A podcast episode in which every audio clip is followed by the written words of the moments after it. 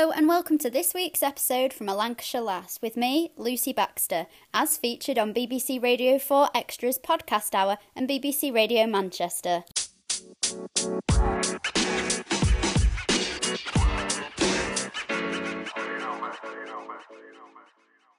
Joining me today is the new High Sheriff of Lancashire, Mr. Edwin Booth. Edwin is also the chair and CEO of Booths, a much loved chain of supermarkets, mainly in the northwest of England. How are you today? I'm really good, Lucy. Thank you. It's lovely to talk to you. And you. So you're the fifth generation of the family to lead the business since Booths was founded in 1847. Um, can you take me back to growing up in Lancashire and like with your family and the business, what it was like for you as a child? Yeah, well, you know, um, as a child, right from the beginning, I, I, knew that my dad was involved with the grocery business, and because uh, he kept bringing samples back, things to try. And um, I can remember him bringing back um, marshmallow mushrooms with coconut on the top and things like that. And then he'd bring lots of unusual products like tinned liver burgers. I mean, they were absolutely revolting, really, but you know, we, we had to try those out on burger buns and things like that. So we were constantly trying out new things at home. And um, I, I, went to a primary school in, in, in, Broughton, and then I think my grandfather was quite influential in um, suggesting that I went away to boarding school, and so I didn't have any any say in the matter. I was sent off to board when I was eight years old, uh, to Kirkby Lonsdale, uh, which of course in those days was in Westmorland, which was is now part of Cumbria. And uh, from there, I was uh, sent down to Oundle, Northamptonshire. So for a large part of my life, I spent half my time away from Lancashire. And then my father and his father were very, very keen that I should join the business straight away because in those days, they didn't believe that university was going to be any use to me as a retailer. Um, I would disagree with that today, to be honest with you, because it's a very complex business. Um, but in those days, literally at the age of, I'd only just turned 18, and I joined the business as a, um, an operator in the central warehouse, driving forklift trucks and putting orders up for the stores. And um, that was a little bit of a culture shock because, you know, a lot of listeners would probably know that, you know, when you go to boarding school, you're, you're there with quite a lot of privileged people, people that come from backgrounds where people can afford private education and it's not perhaps a very representative mix of society. And so when I ended up in the warehouse, I suddenly realized that actually it wasn't a warehouse, it were a warehouse, because that's how you, you call it in Lancashire. And I was with some amazing people who, of course, were really solid Lancashire folk. And they really took me into their arms and um, they used to call me young Mr. Edwin. And uh, it was brilliant. They used to give me a piece of cake for the coffee break and everything. And I suddenly realized that, you know, things like your coffee break was called lunch.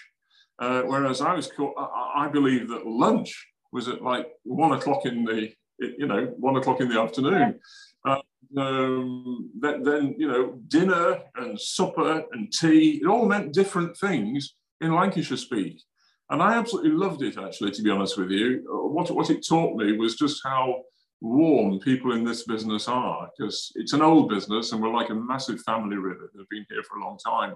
In fact, next year, 175 years.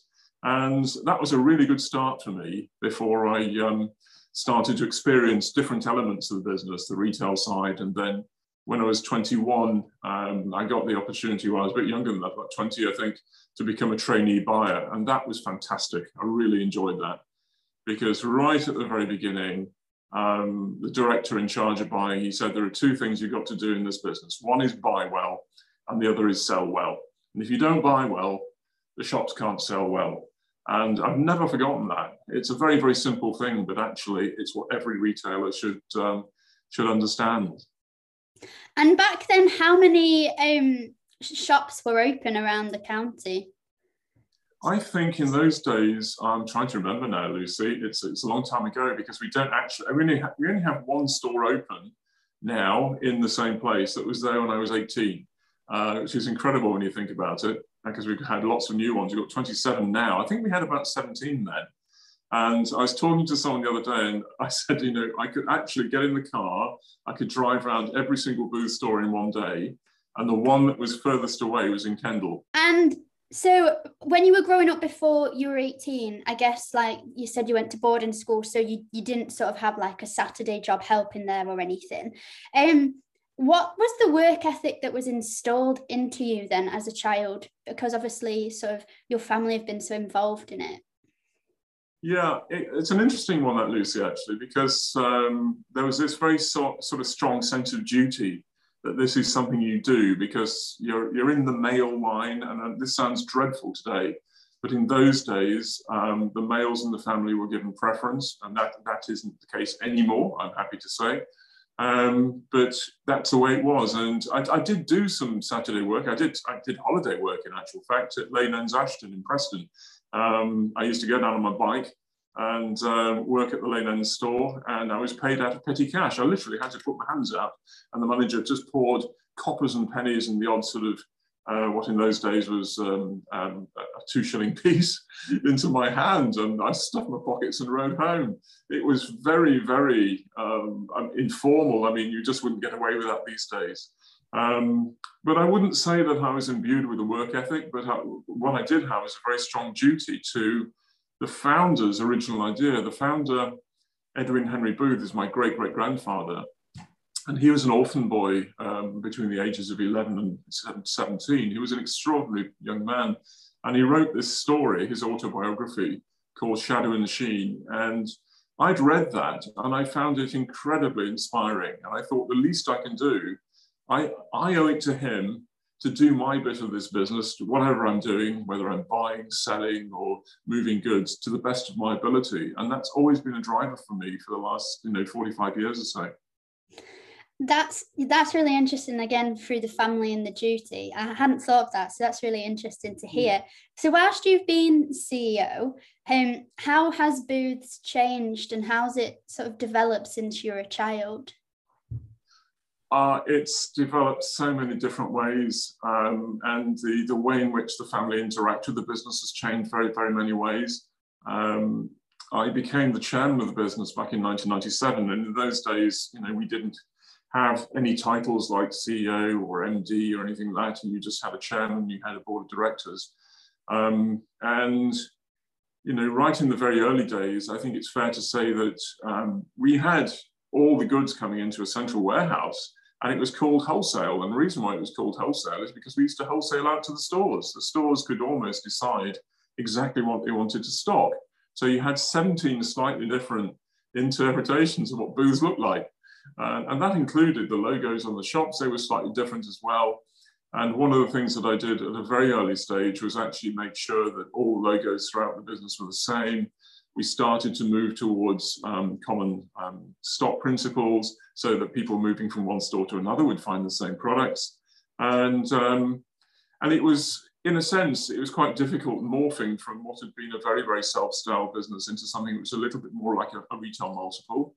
And I think it's fair to say, uh, Lucy, that we probably took it a little bit too far, actually. Um, up to about sort of, you know, seven or eight years ago, we became almost too much like a little multiple. And over the last four years, um, I've made some very significant changes again in terms of how we, um, how, how we nurture and develop the, the original culture and bring that to the front of the business. And we've got a, a fabulous um, purpose now, which is written on a, on, a, on a page. We call it Purpose on a Page. Um, on the back of the page is the business plan, which changes each year. And every single employee has a, a Z card, which actually opens out and has a purpose. And right at the end of the purpose, under focus, it says three things. It says people, product, place. And it's in that order for a very good reason. And that is because people come first, both our customers, our colleagues, and our suppliers in this business. And that little that focus came about when I was literally on holiday at a bar having a beer with a stranger I'd never met before who said, What do you do? I said, Well, I'm a grocer. Oh, come on, really, what do you do? I said, Well, we've, we've got you know, 27 stores throughout the northwest of England. And he said, How would you describe your business? And I just said, People, product, place. And that stuck. And so that's what today's Booths is all about. And um, you know, we've we've always sold self um, goods on a self-service basis. My father actually converted the stores in the old days from counter service to self-service. Um, but we have now an arrangement with Amazon, for example. We, we sell a huge number of products into Amazon every week as they're growing their food business. We are one of their suppliers. And the other thing we have developed over the years is a central manufacturing and packing function. So quite a lot of what we sell, we actually make and pack here in Preston. Um, and uh, we've also got now a, would you believe, you've probably never heard of this. This is called Fruit Butchery. Can you imagine a fruit butcher? They're the guys who actually chop up the fruit and uh, put it into those little packs, you know, the healthy packs that you buy for lunch sometimes. Yeah. And we don't just produce that for Booths, we produce it for other businesses as well. So th that's just a, a, sort of flavor of some of the things that have changed over the years. Um, but probably putting people right at the front of the, the culture, the way we operate the business, um, has, made, has put us in a really good position during the COVID year because people have felt very, very safe at our business. And safety first has been exactly where we came, came from last March. We had to make people safe working in the business. We had to make customers feel safe. And we had to, actually had to let customers know that we're still, you know, wanting to sell them lovely food and drink, and we're going to do it in a very safe way. And um, I think that has been very important to so many people. Yeah, I think as well sort of as i was shielding i was went into Booths was like one of the first supermarkets and it was incredibly safe and it is it is that that sort of personal feeling you do get when you go in and sort of homely i'd say very like comfortable and lovely um yeah. so for people from the who live in the south whenever i say oh have you heard of Booths?" and they're like what's Booths?" and i'm when you try and describe it how would you describe it because i hear some people say it's sort of the northern Waitrose and what, what sort of level would you describe it for people who might not have heard of it? Well, I'd say the Waitrose is the Southern Booths. Um, yeah, I'd turn it around the other way.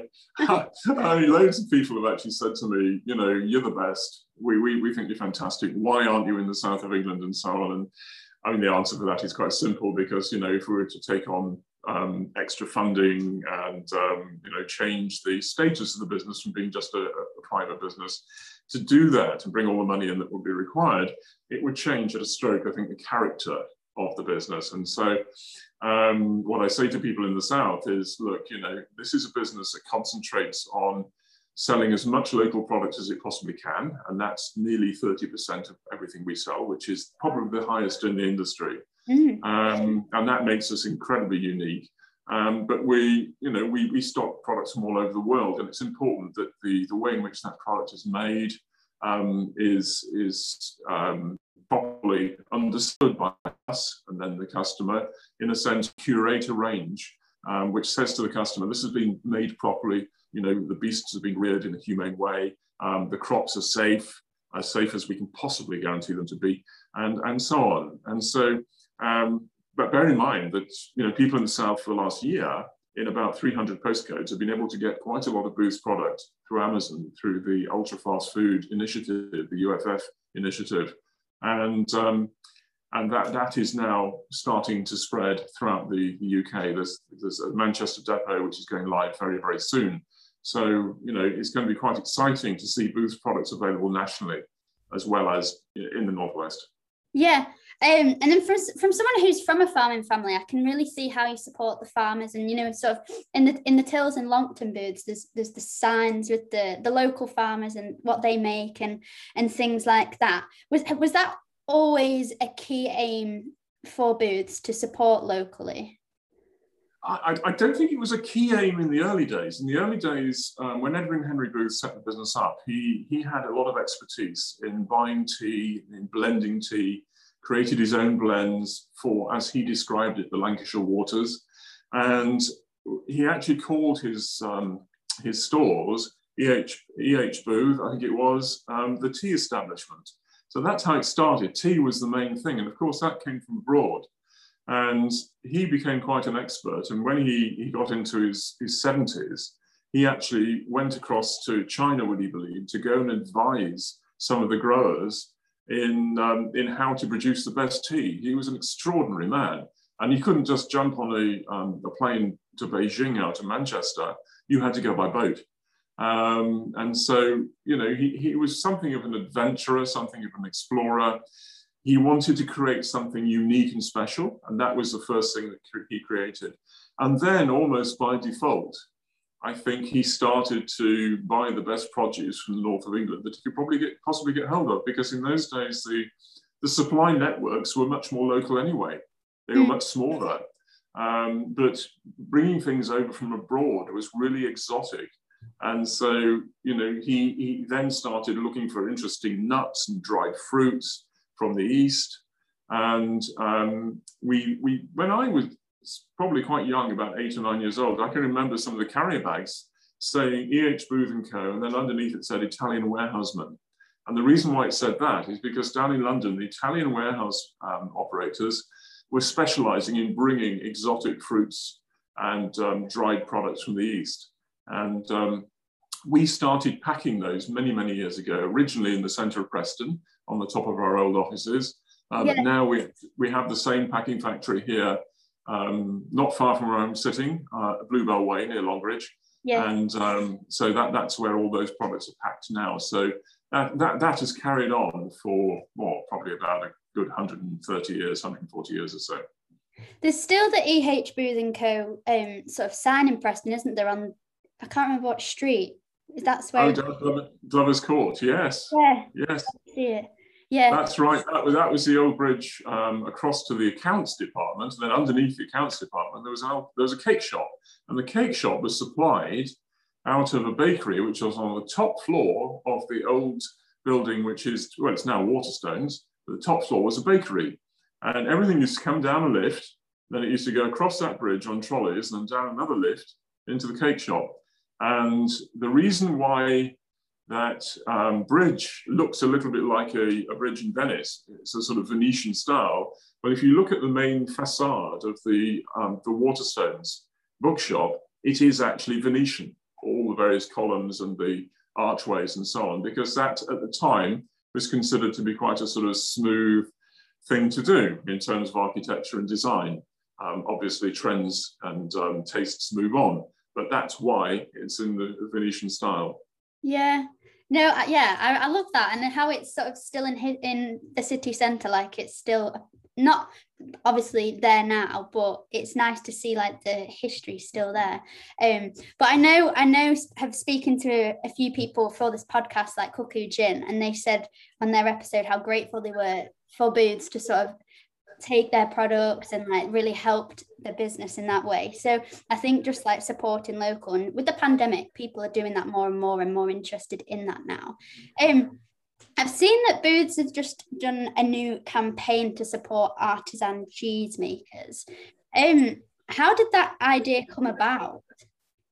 Well, that, that came about quite quickly because you will remember, I'm sure, uh, back in March last year, everything changed so fast you mm. know, and people were worried about they were worried about being able to get enough food, enough toilet rolls, uh, tin tuna, and things like that. You know, were very hard to get hold of at the time, and and everybody changed their habits overnight in terms of what they bought. But more importantly, um, the, the hospitality industry basically closed down, and that had the result of um, actually having a, a very very adverse impact on quite a number of people in the supply chain and one of those um, sectors was cheese. And a number of our cheese suppliers suddenly lost about between 60 and 80% of their volume. And that is absolutely devastating for any business.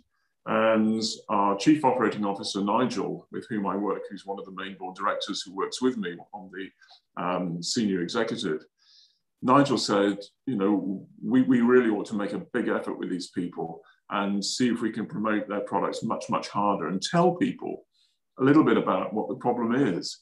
And we started doing that. And although we didn't make up for the, the deficit, we actually started selling more cheese because people realized that, you know, some of these business businesses, frankly, if we weren't going to buy lots of cheese from them, they were in danger of, um, of going under. And that, of course, we don't want either in the short or long term. Um, so we've done our best to support as many of the smaller businesses we have as far as we possibly can in terms of you know payment terms, in terms of what we buy from them, what we promote, and, and, and so on. And I know that you're a very busy man. So how much say so do you have sort of on the shop floor level, um, choosing the produce or sort of visiting the stores? Mm-hmm. Well, I, you know, um, I think over the last sort of three, four years, where we've almost sort of reconfigured the way we operate the business, it's been quite difficult. And we, during COVID, it's been almost impossible to have a regular visit, um, visiting program into the stores, although we're gradually starting to switch that back on, which is great. Um, and in fact, one of my employees had made a comment a while ago, we don't see much of the family these days. You know, well, they haven't seen many people from the central office at all, to be honest with you, over the last year and a half so or 14 months. So so that that changes. Um, and I think when you've um, when you've been a buyer, I was a buyer for 18 years, probably more actually, uh, more like 20. And I bought cheese, delicatessen, a bit of general grocery. Um, I bought um, cooked meats and, um, and dried meats and exotic things from Europe. Um, and I spent probably most of my time actually developing the wine business. So I was a wine buyer for about 15 or 16 of those 20 years. And uh, that's something I, I, I, enjoyed immensely. So it gives you a feel, mm. this experience gives you a feel for product. Um, I love food and drink, I'll be honest with you, and uh, always did. And so, you know, going back to when I joined the business, it wasn't something I thought, oh gosh, I'm not dead keen on this. Actually, because there was lots of food and drink around, brilliant, absolutely wonderful. And the big challenge was keeping the pounds off, to be honest with you. um, but um, what I do now, we have um, a very, very um, skilled executive, and then they have their, their managers um, working with them and the buyers. And these days, um, the buyer actually concentrates just on the product and developing the range. They um, work with category controllers who understand the context, in other words, the category for the whole country, who sells what and how, and they discuss with the buyer how we're going to fit in in terms of our ranges. And then you have supply controllers who actually control the volume and supply of product coming in to the um, center of the business and going out into the stores. We used to do all of that as buyers. We did the whole lot. Um, and so because we, we did the whole lot, I've got this feel. I'm one of a few actually older members in the industry that have this feel for product. And so it's it's absolutely great. I will have buyers come and see me here and say, look, I'm just thinking of buying this. What do you think? Take it home, try it out. Um, and then sometimes I'll go to them and say, well, certain things in our ranges aren't as good as they should be really, in my opinion. Can we have a category review, which we would then do? Um, and sometimes I'll actually be involved in the tasting panel on that and be talking to the supplier and so on. So um, I feel well blessed really because I have the chance to lead the business um, at a high strategic level, but I also have the opportunity to influence what we sell and how we sell it. And if people say, well, Edwin, what is your main job? I think it's one of being a stylist. I'm there to, to sort of protect and promote what the customer sees in the stores and then provide the leadership behind that to make sure that everybody in the business can actually perform to be the best they can be. And that's very, very important. The leadership principles that we've embedded in this business, I'm very, very proud of. It's something which I think I've been leading to for all my business life, really, in terms of learning from other organizations and from this organization what works best for people, going back to people, product, and place. So, um, so yeah, it's a, it's a very interesting role. I can imagine a buyer is so interesting. I, I know um, I have a friend who's, I think it's sweets or chocolate buyer for boots and she's she always seems to like it seems to be such an interesting job and she's like i can't tell you what's coming out but it sounds exciting and i'm like oh can't wait um so how many people are in like the whole business so from the top down how or bottom up how many people are employed by Booths uh, we've got around about 3000 now. Wow. Which, which, is, which is quite a lot when you think about it because if you look at all the disciplines you've got the central office and bear in mind that here in the central office there are normally 180 but now there are about 12 of us, and um, in the future, there'll probably be no more than 60 or 70 people at any one time mm. because of the new ways of working. And those new, those new ways of working um, we found to be incredibly effective. Um, and we've moved from uh, you know looking at people's performance in terms of how much time they spend on keyboard, on screen, sat down, to what their output is and mm. how supportive they are of the business and their teams and their colleagues. And it's a completely different sort of human resource dynamic, if you will, and one which I think is much more grown up and, and, and respects the individual more. So that, that's really interesting, the way that's changing here. But then you've got the disciplines in manufacturing, uh, which, are like sort of low risk food, food factories. Then you've got the central distribution side of the business. You've got security. There's a whole security team out there constantly looking out for, uh, for fraud and, you know, both internally and of course uh, theft externally with people coming in and, and thieving as well.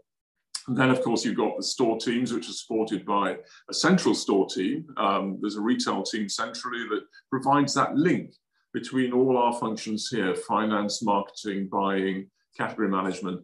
The, the, that team is constantly supporting the retailers and, and make it easier for them to understand changes and how to implement those changes and so on. So it's a multifaceted business, and the, the marketing team have a facet which is design. And so when you look at, for example, in Lytham, we've just developed a, a wine bar called the Gallery Wine Bar upstairs.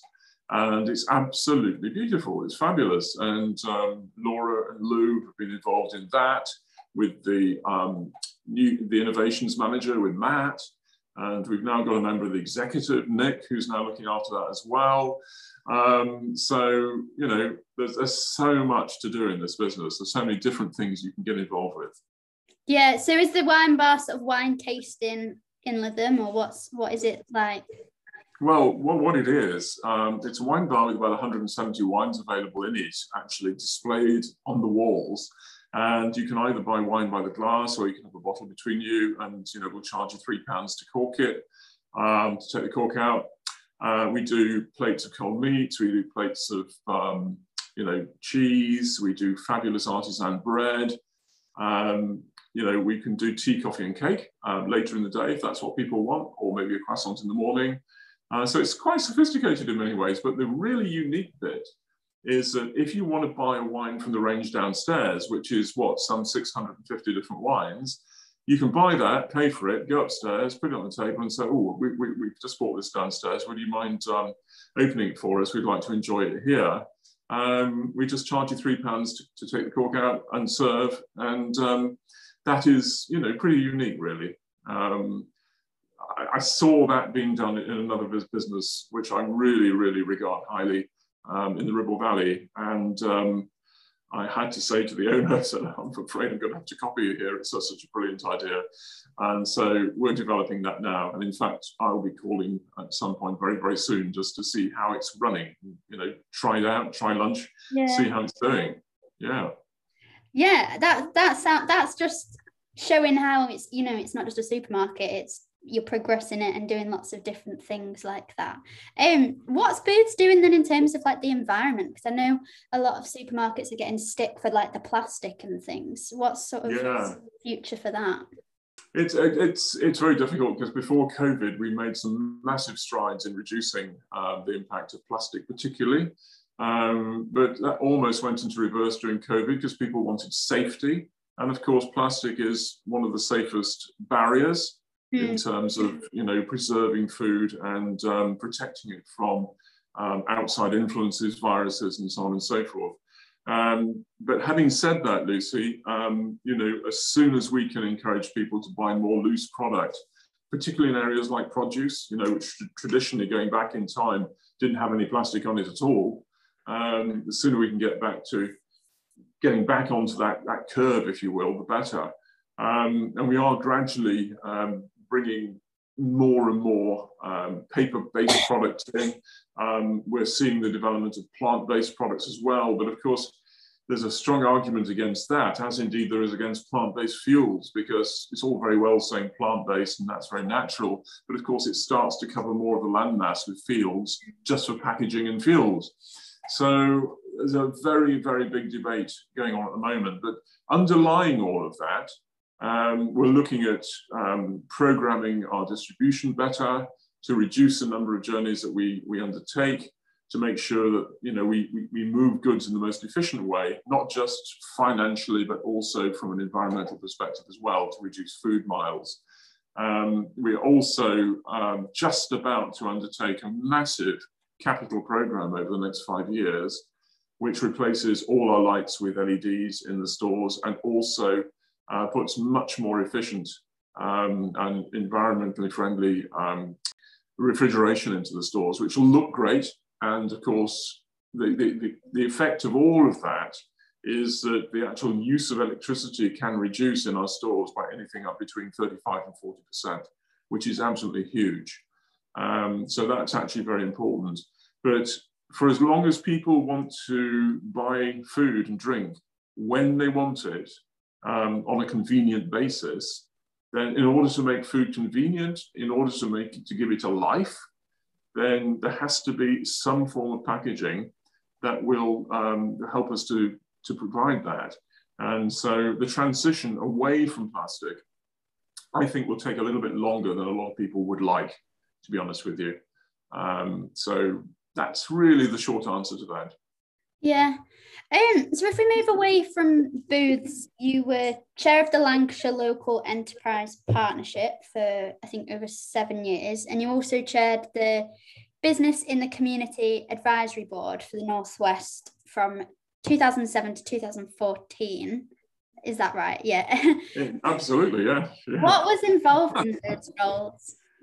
Well, you know, I think from a, a, pretty early stage, and given the, the type of business we are, I understood that, you know, we were sort of almost embedded in a lot of communities um, and that business had the power to do a tremendous amount of good. Whereas I think in the national press, often businesses were lambasted for being you know, um, capitalist in their approach, um, as indeed quite a number have been in the past, providing as much money as possible for their shareholders um, and or pension funds that invest in them and so on. So it made me realize that, um, you know, aligning ourselves with other businesses that were similar to our own would be a good thing. And business in the community approached me and said, look, you know, everything that you do here reflects the values that business in the community as an organization has and their, their president at the time, um, and still is, I think, the Prince of Wales, um, His Royal Highness. And I have to say that, you know, I had had the opportunity of meeting him on one occasion when we won an award for architecture for our Windermere store and was quite impressed with his strong beliefs about the environment and about business being able to support, you know, having the power to support society in many, many ways, um, both in terms of helping people in schools, for example, to understand what the world of work is actually like and to bring them into our, our business and say, look, you know, spend half a day here, half a day there, just seeing what goes on and helping people to understand how to get their first job and that sort of thing. And um, while I was at Business in the Community, I had the opportunity to be involved in employing a new chief executive, which we did, who was um, a, a, wonderful person who uh, really sort of got this whole power of good idea. And we developed a, um, uh, a campaign, if you will, or an initiative called Business Class. And Business Class was about actually linking more and more businesses with schools, because in Southern Ireland, for example, that, that just happens. You know, they do it without even being asked, but they campaign to, to link business with both societal projects and with schools as well. So it was a natural fit for me in many ways. Um, I thought it was great. And um, certainly when I was approached to um, chair the LEP, um, I was actually approached twice. the first time I said, oh no, this is far too much. Uh, but on the second occasion, I think it was explained to me rather better in terms of the support I would have. And um, I realized I couldn't do both roles um, as a sort of, you know, um, as a peripheral role, and so then became involved with the LEP. And that definitely developed a life of its own because we ended up controlling a sort of one and a half billion pound budget, which was absolutely huge. And of course, today you now see the effect of, for example, the Preston City deal, which I signed with the, um, the, the, county and district leaders down in London.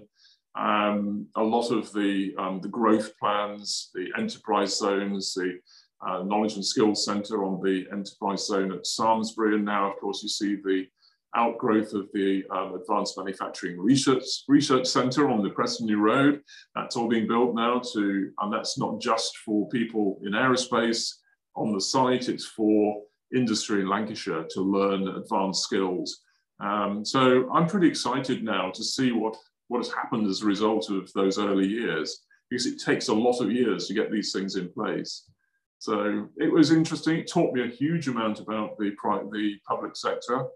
Um, I hadn't really come across them very much. My, my brother in the business had always been involved with the planners, with developing new stores. So I was a little bit protected from that, I guess. Um, I met some fantastic people in the public sector. I really did, who were absolutely dedicated to making life better for people in Lancashire. And mm-hmm. that, of course, struck a chord with me. I thought, that's great. That's what we're here to do.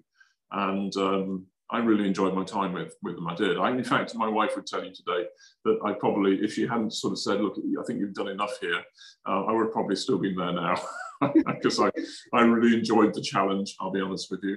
Um, but back in 2017, it was clear that the Booths business needed a huge amount of love and attention, really, in terms of how we reconfigure the business and um, address the future. And, and that's been just as exciting over the last four years. And you're also chairman of Preston's Harris Charities, which was mm-hmm. co-founded by Edwin Henry Booth. Um, what what is that, and sort of what's involved there? Well, originally, when, when I was in my twenties, um, my father was a trustee of the Harris Charity, and in those days, um, they had an operating side to the charity, which was the Harris Children's Homes on the Garstang Road, going north out of Preston. And that was very unique. That was what was founded by um, Edwin and his and the co-founders, um, using money from the um, Edmund Harris bequest. And he actually helped get the whole thing off the ground by um, purchasing the land. And the, the Harris Children's Homes were born. Back in, I think it must have been about 35 years ago, 34 years ago, it was clear there weren't as many children coming forward for that type of accommodation. And so we made a conscious decision that we should really close the site because it was loss making at the time. Um, and that we did, and we sold it to UCLAN. And um, with the money that was um, paid for that, which I think was something like about £800,000, we invested that in uh, stocks and shares to develop a fund, which would then um, provide a yield from which we then could support people in difficulty, people in deprivation, people with severe disability, young people, for example, where families were finding it very, very hard to cope, uh, to provide equipment to help with the individual and so on, and also to support people with great talent, but who hadn't got the, the finance behind them to realize that, you know, like musicians, like dancers, um, talented people and so the, the Harris charity will pay out anything between about 80,000 and 120,000 a year, probably to individuals and groups like that. We support a lot of sports groups, for example, on the basis that they must be um, populated with a lot of young people under the age of 25, um, because that's our parameter. Above 25, we can't support. Um, so we have this properly constituted charity now called the, the Harris Charity. And, um, and that, that's what we do. I mean, only recently, for example, I think we, um, we supported a, a, group to develop some new cricket nets um, because lots and lots of young people are going to be learning their cricket craft in those nets and hopefully will develop a lifelong interest in the, in the, support, in the sport, for example. Because um, I'm a great believer in particularly music and sport as two things which can make life so much better for so many people if only they have the chance if they have the chance to do it. You know it's not all about work. And it's interesting lucy i spoke to a young person years and years ago and they said they couldn't wait to leave school because they wouldn't have to work anymore. Um, and that work you know out in society would be much easier it isn't easier it's different mm. um, and i think the important thing for employers is to make the work interesting and enjoyable by inspiring people, by encouraging people, making sure their working conditions are good, um, and making them feel part of the organization. And I think one of the reasons why Booths is like it is, is because that's what we do here. Um, you know, so, um, you know, hopefully some, some of those young people who enjoy these other things, they have something else to talk about, something else to enjoy, something which helps them relax a little bit. But actually, I think if work is work so much part of our lives, you know, you, you, you might work from the age of 21, 22 to 65, and these days they're saying you're going to have to work to 75 to get a, a, a pension anyway. You might as well enjoy it, you know, or enjoy the various different work pieces of work that you do. Yeah, yeah, and another thing, you're the founding trustee of the Prince's Countryside Fund.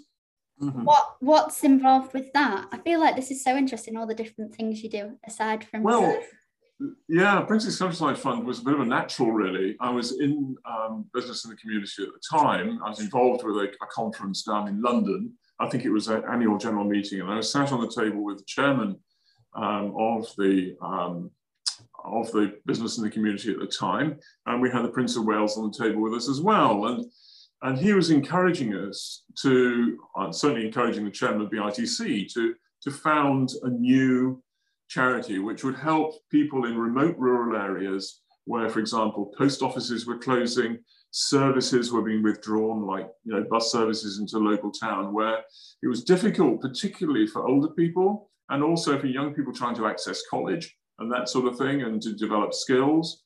And uh, so I remember Mark saying, right, you know, is there anybody who's interested in joining me on this? And I put my hand up and said, yeah, I, I really think this is a brilliant idea. Um, we have had a strong relationship with rural enterprises for many, many years. Um, and as far as rural locations are concerned, I live in one. And so had a, a clear understanding of some of the challenges which appertain in those areas. And so it would be 11 years ago now that um, the Prince's Countryside Fund, PCF, was born. And um, we encouraged lots of big food companies to actually sponsor the organization. And re in return for that, they can use the, the, the, logo, the White Rose logo, which we have. And um, that appears on certain products as part of their fundraising efforts. And the result of that has been that over the last 10 years or so, we've probably put a good 10 million pounds back into um, these, these areas, these societies, and to, to help farms. We have a fabulous program called the Farm Resilience Program, which is designed to help very, very small units, family farms and tenant farmers to develop their business and also to develop succession plans for younger people, either people within the family or young people possibly to follow on and to take on the farm. So that, that so far has been such a success that it's been recognized by um, the Department of the Environment, by DEFRA. Um, and I know DEFRA are very keen to work with us um, on various facets of that, which is good.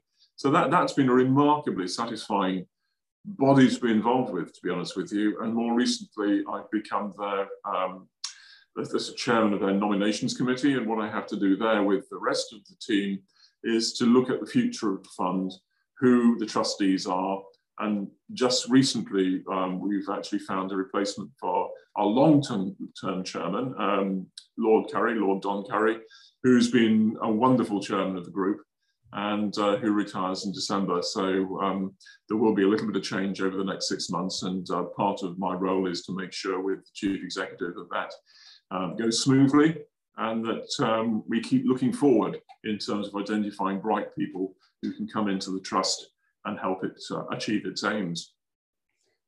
How do you relax and switch off from all this? you see, you have so much on the go. well, I, I, I, can tell you exactly what I did last night. I, I, I had uh, tea with my daughter last night with Charlotte. She uh, very kindly cooked something for me, and because Anne was out playing tennis, so um, I went off to into the garden and literally was gardening till it was dark. I had so many little things I wanted to do. So I find that really, really therapeutic. I mean, both Anne and I enjoy that very much.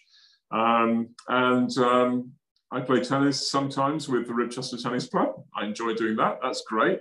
Um, I love to cycle, and I, I, didn't do enough of that over the last three years because I was so busy with business and various other things. But more recently, I've started to do that more. So I jump on my bike and go for uh, an hour, or hopefully maybe even two if I've got the time. Um, I've always been fascinated by motor racing, so I love to watch the Grand Prix. I love to follow what's going on down at Goodwood, for example, with the, the more classic racing cars and sports cars and that sort of thing. And I, and I love driving. I'm one of those um, terribly geeky people who will always identify what the other cars on the road are. And my wife will say, You know, how on earth do you know what that is? You know, I, I just I just read avidly about motoring events and about you know motoring history and that sort of thing and so on. And I'm very fascinated by exploration. Um, I used to love climbing when I was younger. I did a little bit of rock climbing. I love going out into, into the hills, I'll be honest, although it takes a little bit longer. Um, so um, that, that, those are the things I like to do when I can do them. Um, you know, and it's, uh, it's a real treat, for example, when, you know, for example, I might go up to a Lake District. I did not last year, the year before with my brother, and we went and climbed up Bowfell and had a day out on the picnic. It was absolutely fantastic, you know, and we'll do that again as soon as um, we're able to do so under the rules. Yeah, of course. Um, so many of my friends have like received their certificates from sort of Myerscough and places from yourself, um, which we always think is such an honour when it's like, oh, Edwin Booth, can I give you a certificate? Um, so you're a huge role model and you've dedicated so much of your time and energy to young people, the future, business, investment. Um, so it's no surprise that you were awarded a CBE in 2019. What was that day like when you picked up your honour? It was incredible, I'll be honest with you. It was a massive privilege. Um, it was incredible receiving the letter. Um, I, have got to tell you that that was on the, the doorstep when we came back from um, a, a, weekend away. We'd been in London for two nights, I think, and we came back. And um, it was quite late, and we, we hadn't eaten, we were deciding what to do. And then um, I was picking through the mail, and Anne said to me, my wife said to me, she said, aren't you going to open this one? It says cabinet office. I said, right, okay, we'll open that. So we opened it and I nearly fell off my chair, I'll be honest with you. It was just absolutely extraordinary saying that you're not allowed to tell anybody about this until I think it was New Year's Eve. Um, and, you know, you're going to be invited down to the palace in, in March to receive the CBE, which, which is fabulous. So quick phone call to Northcote Manor and, you know, can you accommodate us? This was at like eight o'clock at night on a Sunday, I think um, can, can, we come in for a meal? Which we did, actually. We had a wonderful meal. Um, and I think I think Emma was with us, or Charlotte, I forget which of my daughters was with us at the time, but off we went to do that, which was fantastic. But the actual day um, is quite extraordinary because as a CBE, you're taken into a room for a briefing with the dames and the knights. Um, which makes it feel rather special um, because the commanders go in with the sirs and the dames, and everybody else goes into another room, which felt really, really uh, extraordinary. You know, I thought, what am I doing here? Talking to ambassadors and all sorts of people um, who were receiving their knighthoods. And uh, then when you actually go into the, the ballroom to, um, to receive the award, it's all very choreographed and uh, very military. Um, the, um, her Majesty's attendants are wonderful people. They're usually forces people, you know, from the Royal Navy and from the Royal Air Force, uh, for example, in the Army. Um, very, very polite, very, very helpful. And thankfully for me, actually, it was Prince of Wales who was actually officiating on the day. Mm. And so it was great to be able to meet him and look him in the eye, because of course I'd met him on so many occasions with the, the various charitable interventions. Um, and he said, look, it's absolutely wonderful that you're receiving this. And um, and um, he, I never forget him saying, he said, not before time, which I thought was such a sweet thing for him to say. And um, then we talked a little bit about the, um, the need to really drive the Prince's Countryside Fund forward and get into the countryside and do good and so on. It seems like an age, but it's only about half a minute. And then, of course, he has to do the next one and so on. Yeah. But it's a remarkably special day. I had you know my family with me, and we went off to have a lovely lunch afterwards at the Goring Hotel, which was really very very special. And then I think, if I remember rightly, we went out to um, to a show in the evening. Actually, I think we went to Hamilton that, that evening, uh, which was fantastic. So what a day! It yeah, really was special. Definitely. Um, and then let's not forget that this year you've just become the High Sheriff of Lancashire. Um, you were the deputy lieutenant of Lancashire since 2005, I think. Um, so how did you become the high sheriff? And obviously, this is going to look like a different year because of the COVID. Still, I'm guessing. Yeah, um, and uh, an incredibly difficult, difficult year actually for um, Catherine Penny, who was previous um, High Sheriff, where she was really locked behind a screen for the entire year. Um, this year, it's slightly different. I do have some appointments lined up for July, August, where I'm hoping to get out to go and make presentations to um, some groups um, later on, and also to see someone, an amazing person, um, actually on the Blackpool coast later on in the year as well, who's done some amazing things. So th those, I hope, will be physical meetings. Um, over the first few months, um, it's, it's, it's, all been on Zoom really, and meeting various groups, talking about you know ideas uh, that I have and things that are important to me, like for example, how on earth do you successfully reaccommodate ex-offenders into society? How do you help them to be well received, to have the skills, to have the knowledge, to have the support, to be able to reintegrate and so on? That's one of my main thrusts because as High Sheriff, you are effectively the head of the judiciary in Lancashire for a year. And so not only do you sort of support um, the dignity of the crown and the judiciary, but actually I'm really interested in the people that appear before them, if you will, mm. and, um, and, and why, you know, how, how can that be um, sort of ameliorated in some way in terms of reducing the number of people that actually have to to end up appearing in court. Um, and to that end, I'm talking to a lot of social groups. Um, I just had confirmation I'll be talking to a lot of youth councils um, throughout Lancashire. Um, the youth services have been extremely helpful with me, enabling me to meet large groups of them on, online, which I will do over, over the next three or four months. Um, but going back to how you're appointed, you are um, when you're appointed as a deputy lieutenant, you're one of about 40, between 45 and 50 people in the county who support the Lord Lieutenant, who is the Queen's representative in the county. And the High Sheriff position um, is an interesting one because you're effectively appointed by the monarch, but you're recommended by the Lord, Lord Lieutenant, the monarch's representative in the county. And this has been going on throughout the country probably, oh goodness me, from about sort of 8, 848 thereabouts. Um, and then from about the, the 1200s, 12, 1280 thereabouts, um, there's been a High Sheriff of Lancashire who basically is beholden to the Duke of Lancaster. There has been a Duke of Lancaster um, since the sort of late 1200s, and that has been the monarch. Mm. Um, with the result that uniquely in this county, the High Sheriff hangs his or her coat of arms in the Shrieval Hall in Lancaster Castle um, underneath the monarch's shield.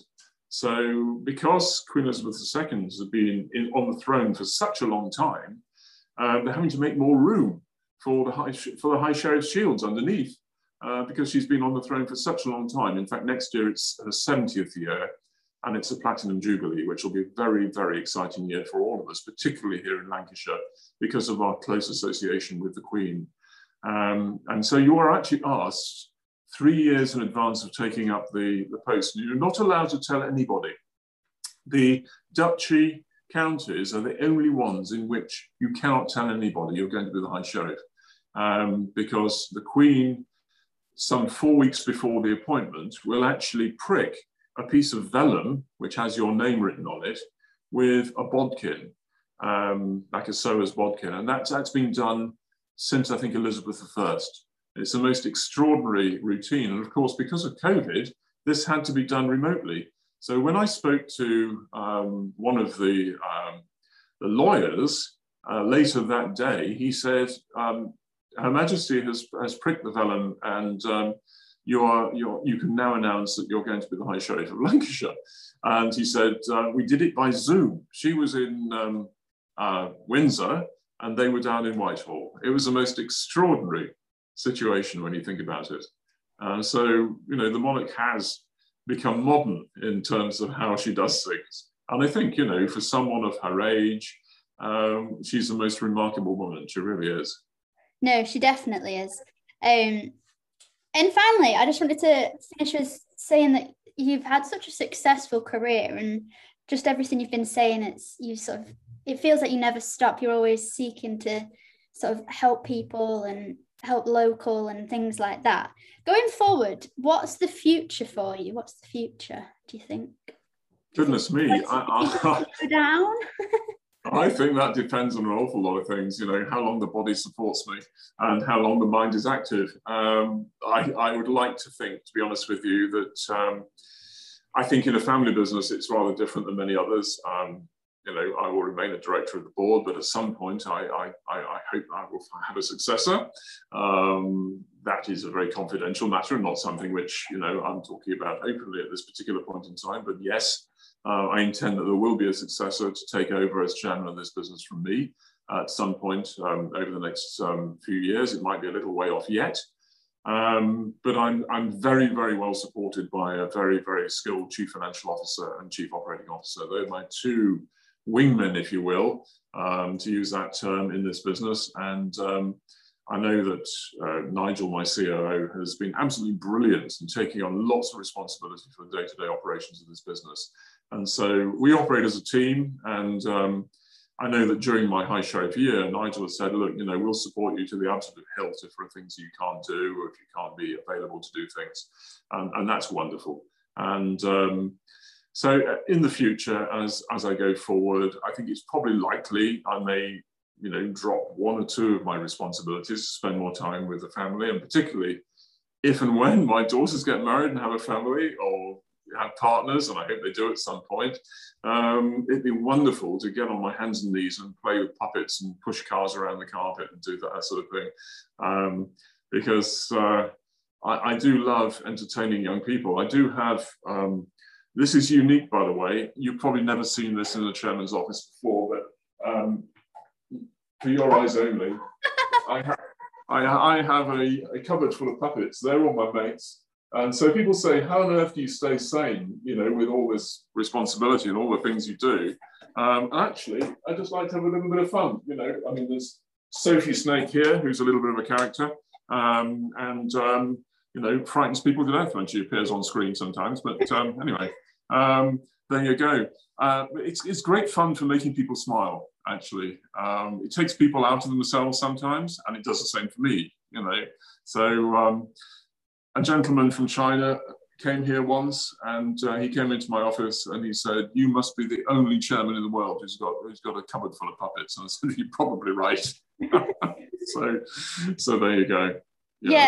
Well, it's definitely put a smile on my face then. And thank you so much for, for coming on and chatting to me today. No, it's been an absolute pleasure, Lucy. It's been a great conversation. Thanks for listening, and we'll see you next week.